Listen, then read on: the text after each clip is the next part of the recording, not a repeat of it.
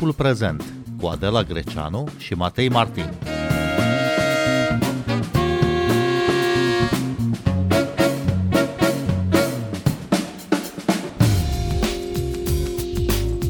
Au trecut peste trei luni de când Rusia a invadat Ucraina. Trupele rusești sunt concentrate acum în zona de est. În Ucraina are loc al doilea proces pentru crime de război de la invazia rusă. Turcia negociază cu Rusia și Ucraina un coridor alimentar pe Marea Neagră pentru deblocarea exporturilor de cereale din Ucraina. Bine v-am găsit! Noi suntem Adela Greceanu și Matei Martin și invitatul nostru este Ioan Stanomir, profesor la Facultatea de Științe Politice a Universității din București. Bun venit la Radio România Cultural. Bună seara și mulțumesc pentru invitație. Cum vedeți aceste trei luni în care armata rusă a ucis, a torturat civili, a bombardat orașe, clădiri rezidențiale, dar nu a obținut nicio victorie majoră?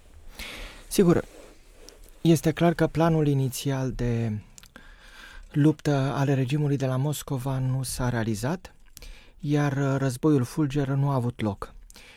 Evenimentele de care dumneavoastră vorbiți dovedesc că Rusia încearcă să desprindă din teritoriul Ucrainei părțile care sunt aproape de propriul ei teritoriu.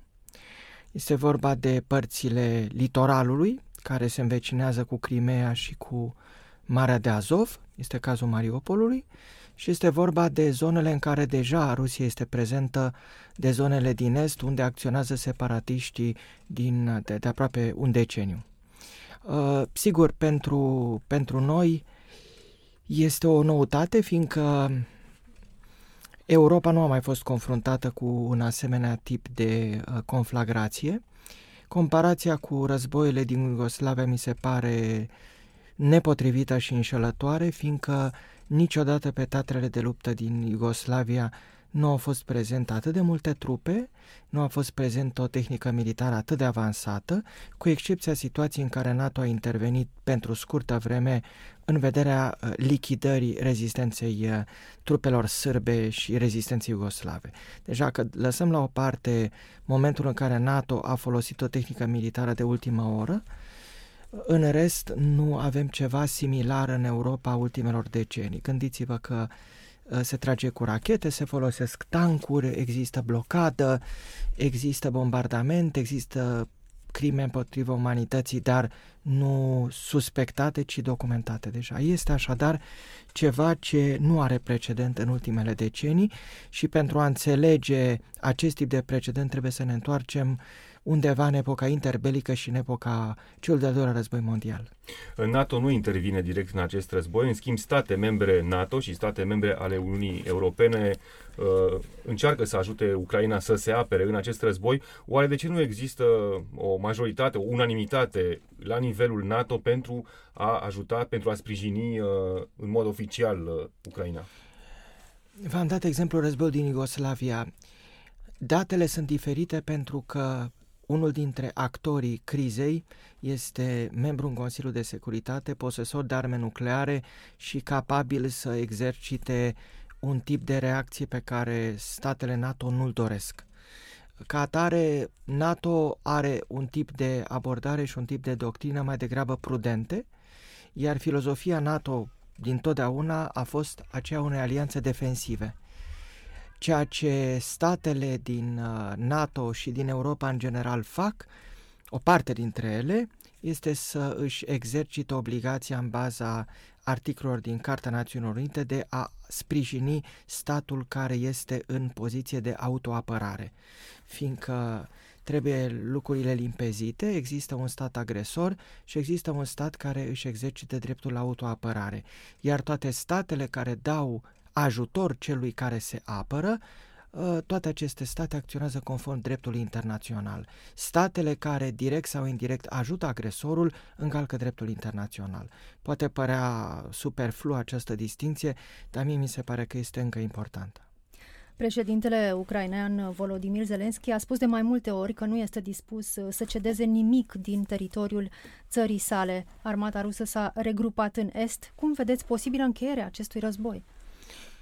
Sigur, uh, omenirea a mai trecut în secolul douăzeci prin etape în care cedările teritoriale au fost socotite ca ocazii de încheiere a păcii. S-a procedat așa atunci când uh, Italia a atacat Abisinia, s-a procedat așa atunci când U R S S a atacat Finlanda, s-a procedat așa atunci când la München Cioslovacia a fost practic predată lui Hitler și s-a crezut că renunțarea la teritoriul sudeților va garanta pacea pentru o generație. De obicei, cedările făcute sub presiunea militară și sub presiunea pistolului pus la tâmplă nu fac decât să încurajeze agresiunea. Este ceea ce occidentalii au înțeles, de exemplu, în relația cu Stalin. Diplomația sovietică și diplomația rusă practică un tip de șantaj care pe termen lung nu poate conduce decât la cedări continue și în cele din urmă la o cedare absolută. Cei care în Europa și nu numai cred că pot să potolești apetitul agresiv al Federației Ruse oferindu-i ca un fel de mită teritoriul altei țări se înșală, pentru că dacă acest apetit este uh, hrănit prin cedări teritoriale, apetitul se va îndrepta și împotriva altor țări. Asta sugera, de fapt, Henry Kissinger în urmă cu două zile la Davos, nu? Spunea că Ucraina ar trebui să fie dispusă să se gândească la o eventuală cedare de teritoriu în schimbul păcii. Sigur, aici este o, o, o problemă deosebită, pentru că Henry Kissinger reprezintă un tip de școală în abordarea relațiilor internaționale. Henry Kissinger și-a făcut cariera într-o epocă în care acest tip de deal-uri, scuzați-mi, barbarismul se practicau. Era o lume în care aveai de-a face cu un război rece, în care moralitatea relațiilor internaționale era suspendată, pentru că trebuia cu orice preț să reziști Uniunii Sovietice. De aici, de exemplu, și deschiderea către Republica Populară Chineză. Pledoarea lui Henry Kissinger nu știu dacă mai este însoțită de același tip de reacție entuziastă ca în trecut, fiindcă există țări în Europa Centrală și de Est care nu sunt neapărat receptive la o abordare de tip kissingerian, fiindcă ele se gândesc că dacă această abordare kissingeriană are câștig de cauză pe spatele Ucrainei, iertați-mi brutalitatea, s-ar putea ca următoarea să fie Georgia, s-ar putea ca următoarea să fie uh, Republica Moldova, s-ar putea ca următoarele să fie țările Baltice. Și în acest caz lucrurile se schimbă, pentru că abordarea de tip kissingerian pornește de la premiza că ai de a face cu un actor rațional, căruia dacă îi oferi, s-ar putea ca acesta să reacționeze în baza unei așteptări pe care tu o construiești prin conduita ta. Eu mă îndoiesc că statele Europei Centrale și de Est preferă acest tip de diplomație, fiindcă aș vrea să vă aduc aminte că Henry Kissinger, printre alte lucruri extraordinare pe care le-a făcut în cariera sa, a scris o carte memorabilă despre diplomația de după căderea lui Napoleon. Este Construcția Păcii. Ori, tratatele de pace post-napoleoniene porneau de la această premiză a schimbului de teritorii și a echilibrului între puteri, a echilibrului între diferite puteri. Aceasta este abordarea lui Henry Kissinger și ea trebuie înțeleasă ca atare. Ea seamănă și cu abordarea celor care au susținut că Rusia a fost provocată să atace Ucraina, pentru că Occidentul a înaintat prea mult în sfera de influență a Rusiei. Vreau să vă atrag atenția că atât această teorie a balanței puterilor, cât și teoria sferelor de influență, sunt teorii care au mai avut aplicabilitate în trecutul recent al secolului douăzeci și și-au dovedit efectul. Ori, problema este că la ora actuală noi avem două valori care intră în conflict. Autodeterminarea pe de o parte și pe de altă parte echilibrul între puteri și sferele de influență. Vladimir Putin ar putea să discute sau își închipie că ar putea să discute în acești termeni. Ce-mi dați ca să mă opresc? Problema este că acest ce-mi dați ca să mă opresc se face pe spatele unor popoare.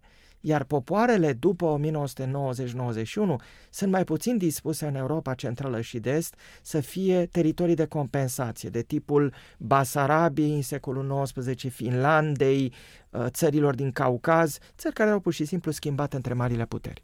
Bun, și atunci, Ioan Stanomir, care ar fi soluțiile acceptabile din perspectiva dreptului internațional? Cum se poate obține o revenire la granițele inițiale recunoscute de comunitatea internațională în absența unei victorii decisive a armatei ucrainene?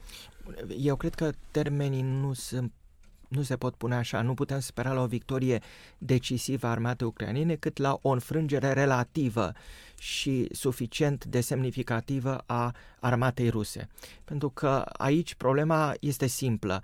Armata agresoare depinde de acest momentum al ofensivei. Cei care se află în defensivă au mai mult timp și se află pe propriul lor teritoriu.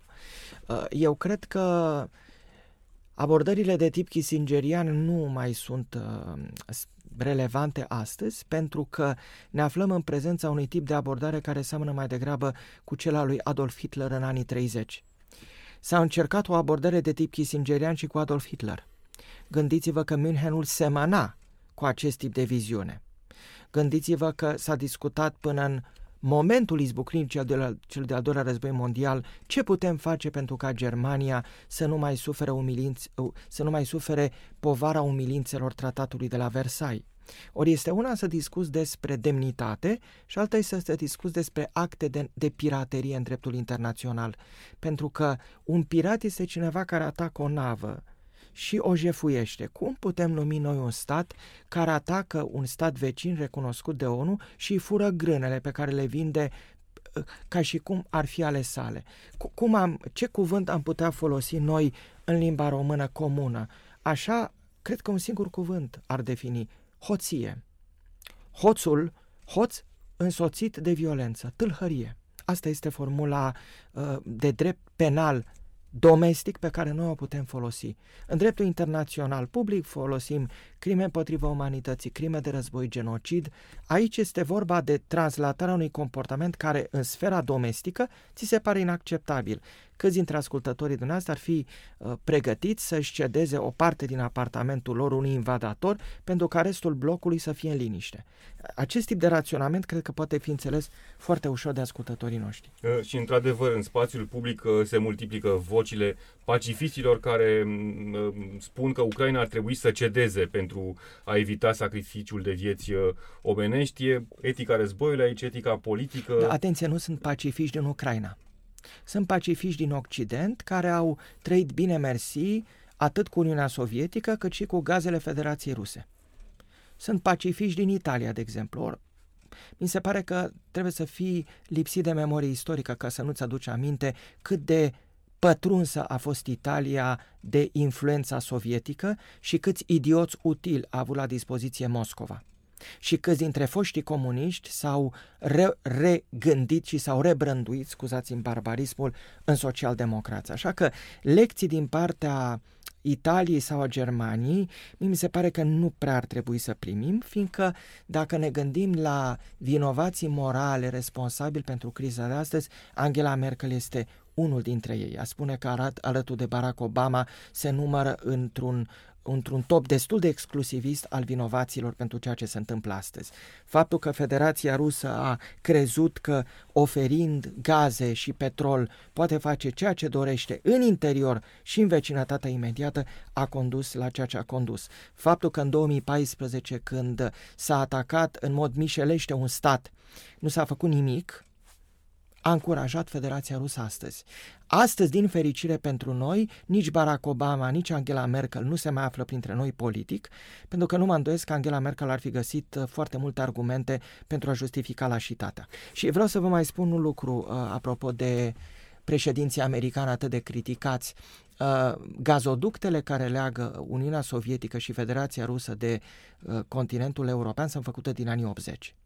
Iar președintele Reagan, una, o altă victimă a pacifiștilor care se opuneau rachetelor Pershing, le-a atras atenția europenilor că se dau uh, predați rușilor. Și vreau să vă spun că dacă ar fi fost după capul vest-europenilor, noi nu am fi părăsit niciodată comunismul. Scuzați-mă că sunt atât de brutal, dar foarte puține națiuni au luptat cu adevărat împotriva comunismului. Alte națiuni din Europa de vest au preferat să ducă războaie coloniale.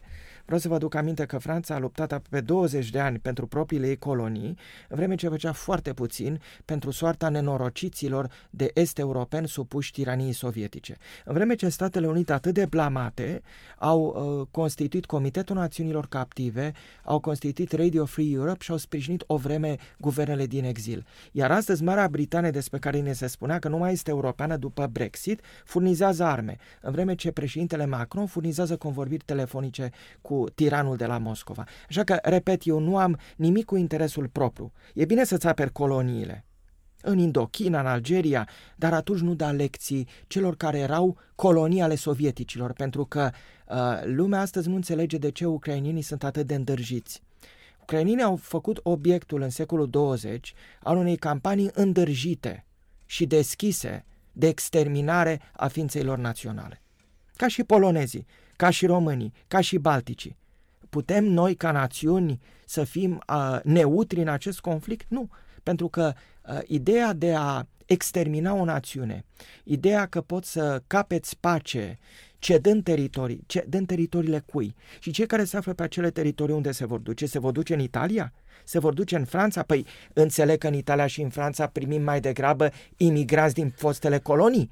Pe aceea îi primim cu brațele deschise și acolo nu avem niciun fel de problemă, pentru că suntem corecți politic. Dar când vine vorba de ucraineni, uităm de corectitudinea politică și le spunem așa și ceva.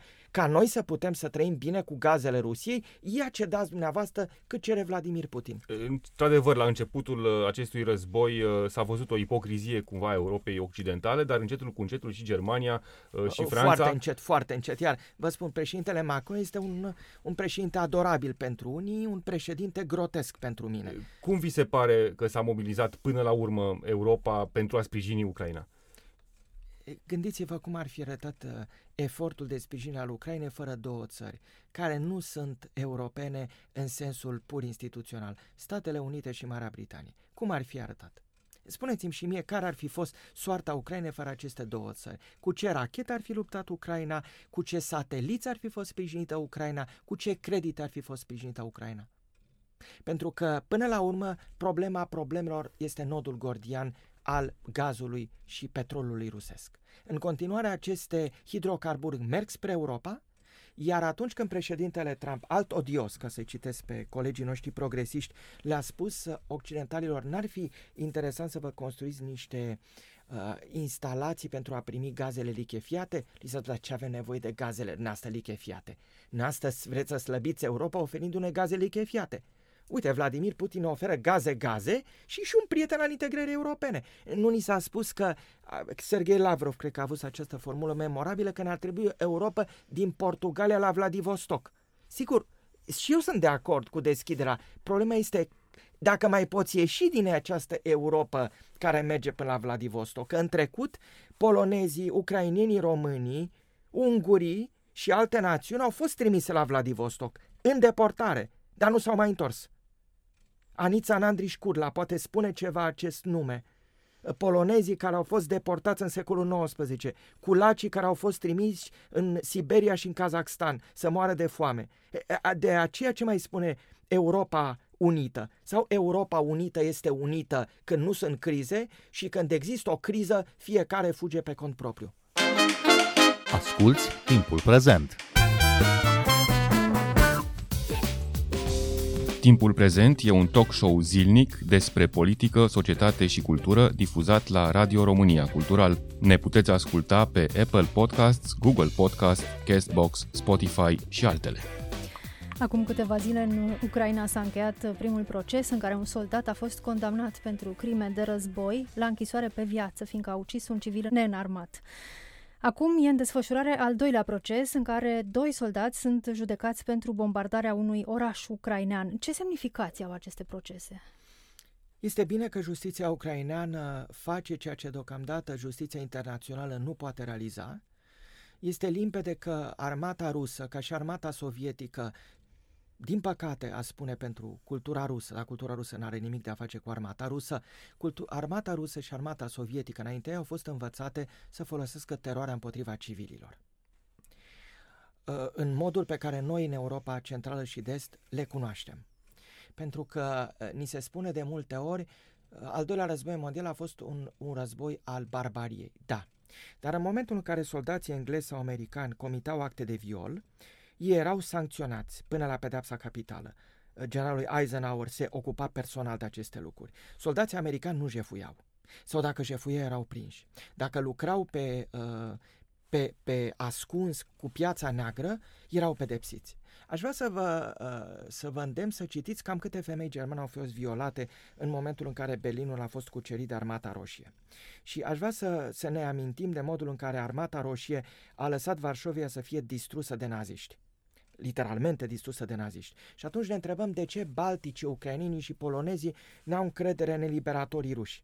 Pentru că eliberatorii ruși aduc în bagajele lor uh, surprize, cu ghilimele de rigoare ca să fiu cinic, bombardamente, violuri, jafuri, de tipul celor care, pe care le constatăm acum. Și aici aș vrea să clarific un lucru. Ni se tot spune că noi, cei care criticăm Federația Rusă, dorim să excomunicăm din marea cultură cultura rusă. Nimic mai fals. Eu vreau să vă mărturisesc că am fost, sunt și voi fi un admirator înflăcărat al culturii ruse și că uh, probabil până voi mai trăi nu voi înceta să recitesc și să citesc și să înțeleg mai bine această cultură.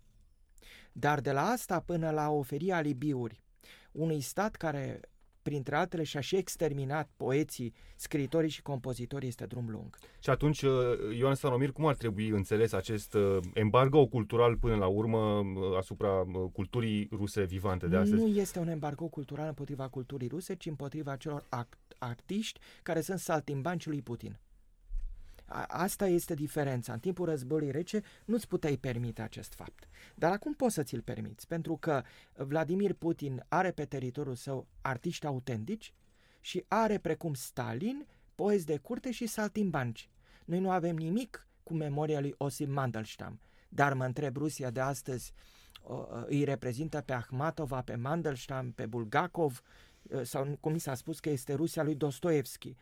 Îmi pare rău să o spun, dar cei care îl invocă pe Dostoevski și pe Tolstoi spre a cauționa crimele din Ucraina se descalifică moral. Că tot s-a discutat despre conceptul de claritate morală. Eu nu înțeleg acest concept.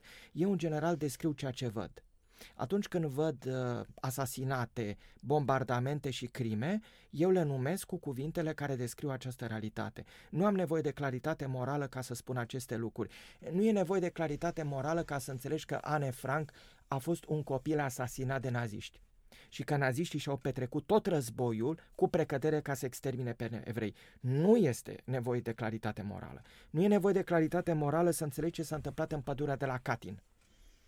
Nu e, nu e nevoie de claritate morală sau ce s-a întâmplat la Fântâna Albă sau ce s-a întâmplat la Sighet. Nu, este nevoie de altceva, de luciditate și de rostirea cuvintelor care se cer rostite. Nu se văd toate aceste lucruri, mai ales din Occidentul, care este îndepărtat de, da. de Rusia. Din păcate, unor nu se văd nici în România, unde constat la unii dintre compatrioții noștri o dorință deosebită de a se face că nu există aceste probleme. Eu nu mă pot face că nu există aceste probleme, după cum nu m-am, după cum nu m-am putut face că nu există încălcările drepturilor omului în timpul pandemiei. Și am fost un critic al modului în care statele au gestionat pandemia, după care am fost un critic al războiului din Ucraina.